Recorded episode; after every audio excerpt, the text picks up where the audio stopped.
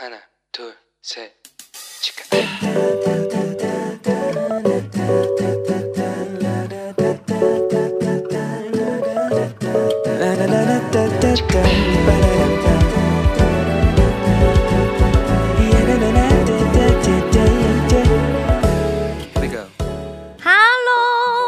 欢迎大家又回到石头们的青春日记，我是你人生应援团的头号粉丝 Annie。呜，上个礼拜我们聊到了压力，对吧？好，那这礼拜我们真的要来好好聊聊，到底怎么样才能够把压力释放？最好是把这个压力转换成我们的助力。其实啊，我以前呢、就是不太能够理解为什么韩国人压力会这么大，然后因为我觉得啊，不都是这样吗？为什么大家觉得是地狱朝鲜这样子？所以一直到有一次啊，就是我们在智慧之声在采访的时候，因为来宾是一个韩国人的韩语老师嘛，那我听到他在跟 Grace 在节目里面聊的时候，我才知道说，哇，韩国的高中生啊，每天在学校会待到晚上九点半十点。然后下课后，很多人还会再去学院，所以回家之后就已经怎么半夜十二点一点了。然后隔天早上一样又要一大早去上学，好早自习，然后上课。所以讲到这里，其实讲到这里，我就回想到说，诶，我之前其实也曾经听我姑姑讲，我有个表妹啊，因为她还是念第一名的那个女女校的高中嘛，那所以她也曾经去报名一个很有名的课程，但是补习时间是晚上十点到十二点呢、oh、，My God！哇，怎么会这样子？哦，不知道是不是大家是也正在度过这样子的高中时期呢？还是你现在就在这样子的过程当中啊？辛苦你了，真的是好。不过我我我不知道说就是啊，大家其实真的在这状况讲讲实在话，我会觉得蛮心疼的啦，因为。呃，其实这个时间呐、其实大家因为正在发育期，其实最需要的，真的对你的身体整体的发育最好的一件事情叫做睡觉。你每天要有充足的睡眠，就像小朋友一样啊。你知道小朋友就是睡觉嘛，睡睡觉他就在成长。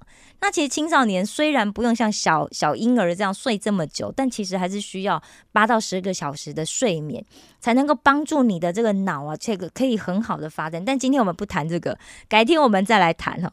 所以我不知道对大家来讲啊，什么事情会让你觉得很有压力？什么事情会又或者或或者我们换个方式来讲，就是你做什么事的时候最容易感觉到有压力。哦，因为我讲过嘛，我们先了解一下，就是你觉得最有压力的是什么？那我知道大家就说啊，就是读书就很有压力呀，对不对？那那个有些人就觉得啊，工作啊，工作就很有压力。但我们要更仔细的下去来拆解一下。那比方说读书就分成很多种嘛，对不对？因为如果只是去上课，你会有压力吗？不会啊，每天就很爽啊，对不对？有人帮你交学费，然后你去上课，上完课就就拍拍屁股走人，完全不用没有任何那个负担，对不对？所以你要去拆解一下。像我知道有些同学就对于考试这件事情非常有压力，又或者是说到了考试前就会觉得压力很大。其实我也是哦，所以像考试啊，对我来说啊，就是。一件让我会觉得很有压力的事情，因为像我大一的时候，因为我就很想要要一一定要拿到奖学金嘛，我就觉得我一定要拿到奖学金，所以那个时候每次到了考试，我就会很有压力。为什么呢？因为我常常就会觉得说啊，我就是连读看韩文都看不懂，那我看不懂我要怎么写？所以我大一的时候，我真的就是只要遇到考试哦，我就会读书读到半夜两三点这样子。然后，但你隔天早上我一样是六点钟会起来准备要上课，因为吃早餐啊，然后再预备一下，对不对？其实现在想想啊，都觉得哦，真的读到快要吐了。虽然读到快要吐，但是现在当然还是这样子啦。但是我的方法有改变，好，等一下再来聊。那另外有一些同学就会觉得说啊，就是如果要缴缴学费的时候，就会觉得很有压力。为什么？因为每次开学要缴学费的时候，你就他就开始担心，就不知道要怎么开口跟爸爸妈妈讲，然后不知道爸爸妈妈会不会有什么问题这样子。那另外还有一些同学呀、啊，就是会对这个成绩单很有压力。那考试他无所谓啊，但是他看到成绩单，他就会觉得说，哦，怎么办呢、啊？这成绩对我来讲可能会影响很大，而且因为这个成绩，像在韩国啊，这个可能会影响你出社会找工作。因为像我知道啊，这个韩国同学啊，很多就是大学毕业之后，有一些要到比较好的这个大公司，可能会要求就是学校呃公司可能会要求要提供这个在校的成绩单。那 有些人同学想啊，天哪！虽然那个我有上面可能会有 C 呀，或是有 D 呀，有 E F G 呀，对不对？或者是可能有没 pass 过的啊，然后重修的啊，对不对？那完全一目了然哎。好，那或者是有些同学可能会觉得说，哦，我的压力可能就会来自于。呃，跟同学之间闹别扭啊，有口角啊，或者是吵架，或者是没吵架，但是就冷战啊，就不说话。但是呢，每天还会碰到，所以碰到的时候就会觉得很有压力，对不对？因为你不知道怎么去处理，怎么去面对。当你延伸到出社会以后，可能就会变成是哦，你就觉得对工作就会觉得说哦，压力很大，对人际关系压力很大，对金钱的感觉压力很大。所以我建议大家学会一件事情，就是你。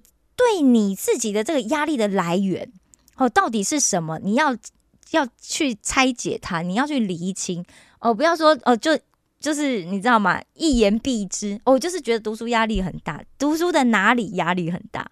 好，那因为有些时候我们就是很笼统的，就那种感觉呀。那但是我之前跟你讲过嘛，感觉会怎么样？会骗人。好，所以如果我们都可以更清楚自己会有什么样。的状况的话，我们就可以对症下药。因为每一种压力，其实我们背后就是有一个信念在支撑。那你要去了解你的信念之后，我们就可以去拆解它。好，先呐，我们今天其实我本来想说，呃，都来跟大家聊一聊，但是后来我写了稿子之后，发现，诶，好像没有办法全部聊，所以今天只能先跟大家聊聊考试的压力。好，比方说我们为什么会对考试有压力？那假设来依我的例子来讲，可能就是第一，我觉得考试题目我看不懂嘛，那看不懂我就没有办法回来回答。那就算老师让我 open book 大一让我 open book，我也找不到啊，对不对？因为就那个你韩文都拼在一起，我也不知道什么意思。所以这样子的话，我就可能就拿不到好成绩呀。那拿不到好成绩，我的奖学金就没了。那拿不到奖学金的话怎么办？我怎么读书？对不对？好，所以。如果你的症状或是你当时的这个信念跟我大一的时候很类似的话，我来提供大家一下我是怎么样突破我自己的盲点的。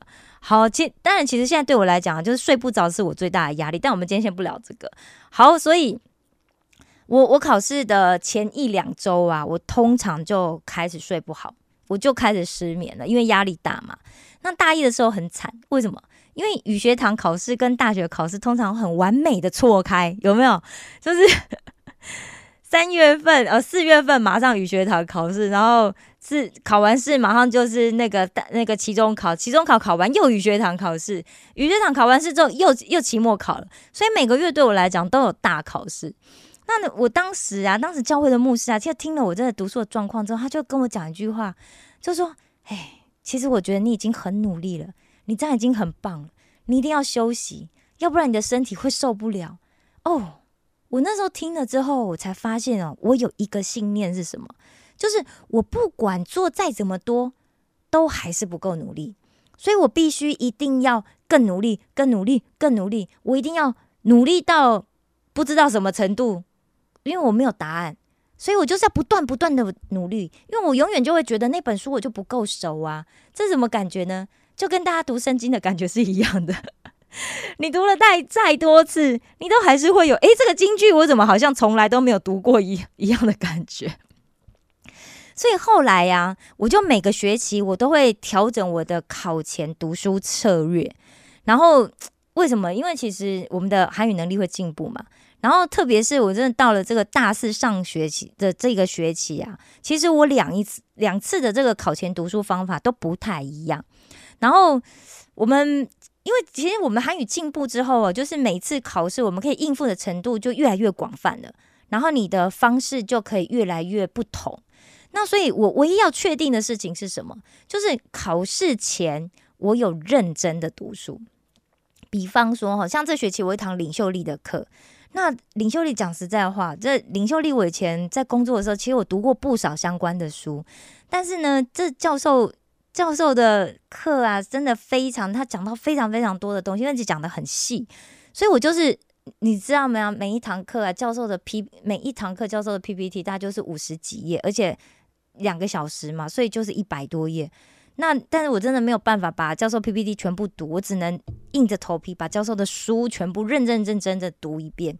哦，但是我们这位教授的学识非常渊博，而且他的文笔很丰富，因为他的文字写的非常优美，所以呢，所以是什么生字非常多，而且里面我刚刚讲嘛，谈到非常多的这个领导的理论。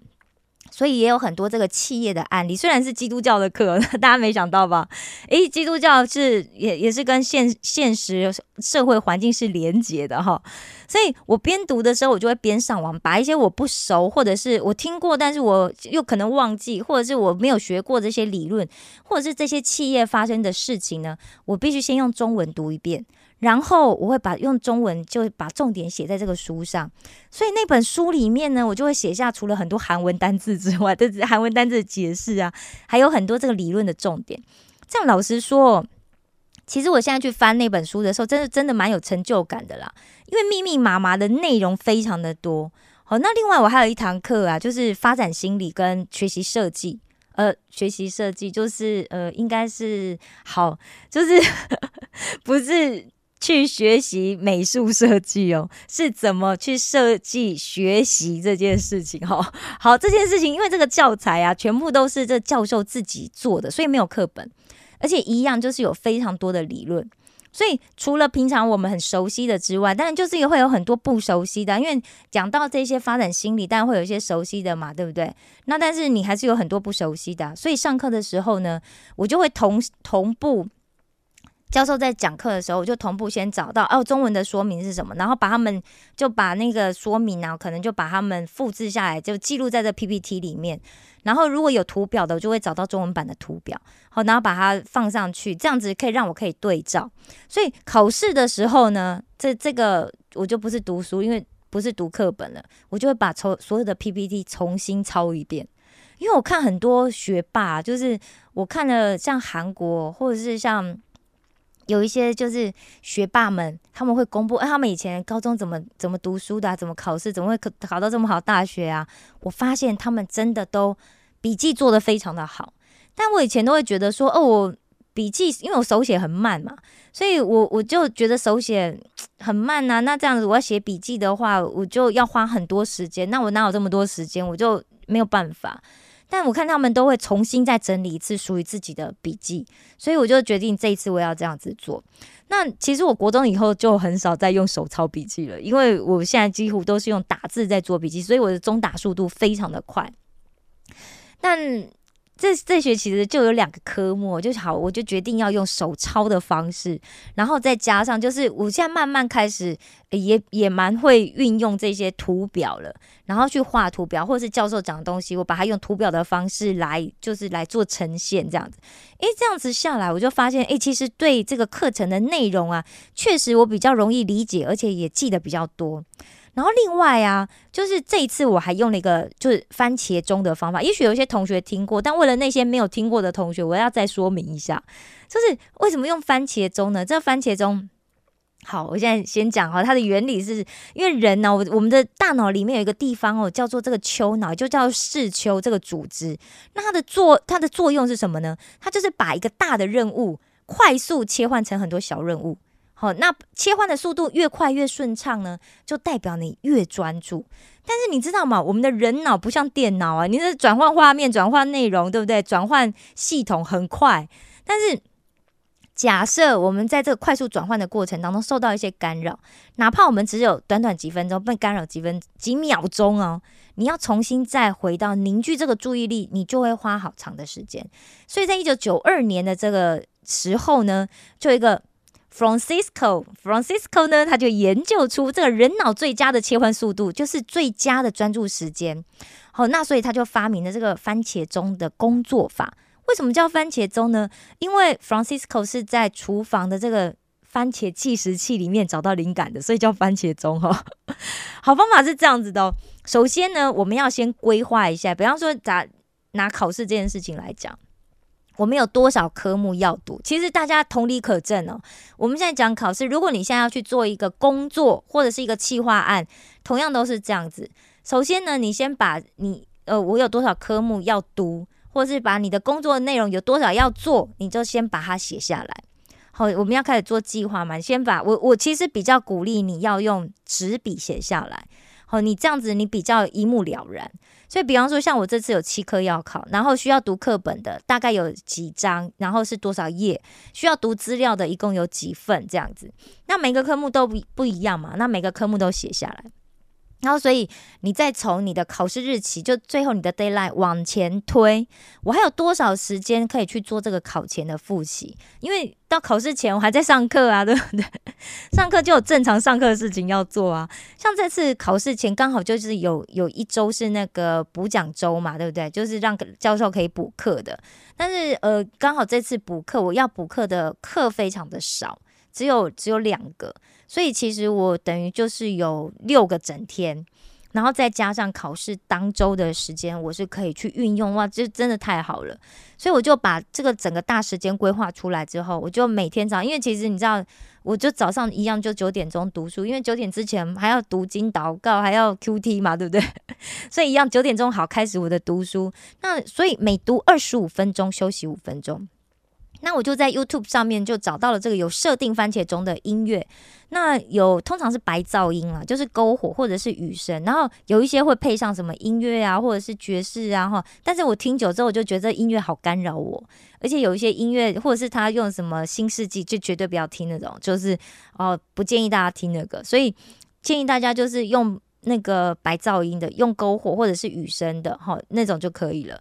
所以二十五分钟到的时候，它就会提醒，然后你就休息五分钟。这五分钟干嘛呢？你就离开你的座位，你必须转换一个环境，就去上上洗手间呐，去倒个水，好，或者是起来转一转，舒展一下你的那个身身体肢体。然后你也可以检查一下你的手机，哈。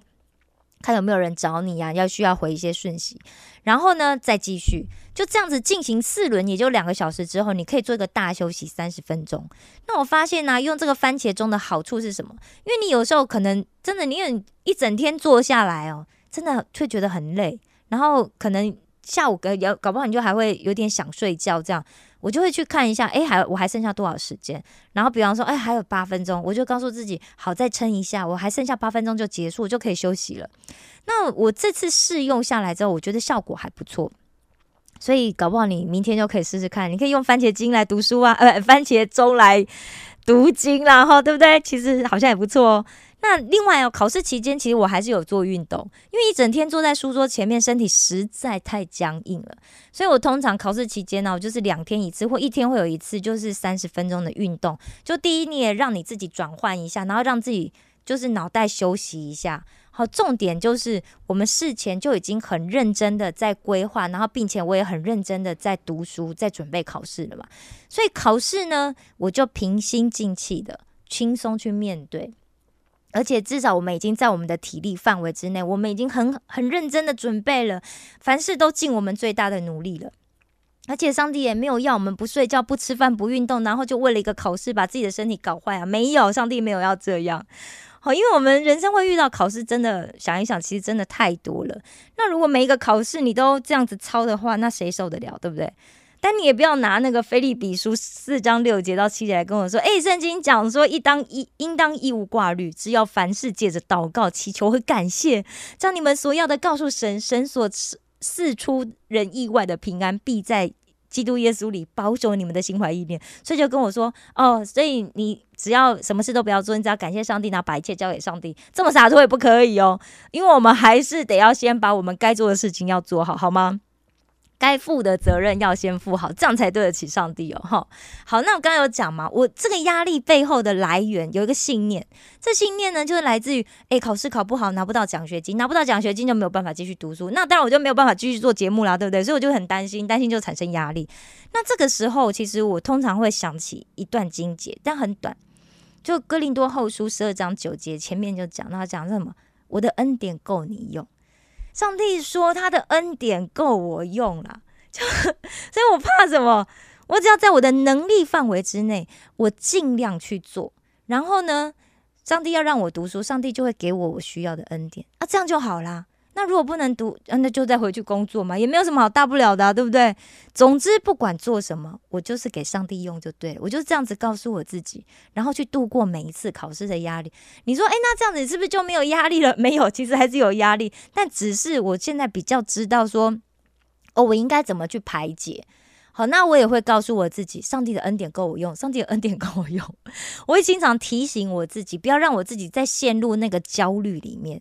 好的，不知道今天的内容是不是有帮助到你？虽然你可能会喊说：“哎，你你怎么不要在考试前告诉我啊？”哎呀，因为到我写这个稿子的时候啊，就因为因为那个 考完试才想到说：“哎，应该来写写这个主题。”而且我在写稿子这时候，我看到目前为止，哎，我公布了五呃，因为我考了八个科目嘛，然后现在目前为止有五个科目的成绩公布了，那我拿了三个 A，两个 A 加，我就觉得，哎，好像我这次的这个方法，应可以帮我减少蛮多这个考试的压力，而且还得到不错的成绩，所以我就觉得我可以分享给大家试试。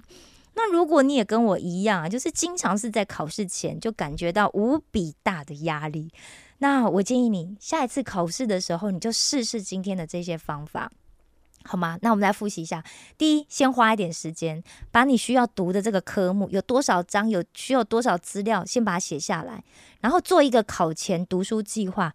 这通常不用花太久时间，因为考试都有范围嘛，对不对？就算你在公司做事情，你其实也应该知道说你要做哪些事情，所以你大概要花呃考试计划，我觉得大概二十分钟啦。当然。在公司里面做 program 可能需要花长一点时间哈，就总之要先完成一个事前的计划，然后第二，你在开始做这些事情的时候呢，去运用番茄钟来提高你的效率以及你的专注力。第三。尽全力去准备，然后一样好好吃饭，每天运动，时间到了就去睡觉。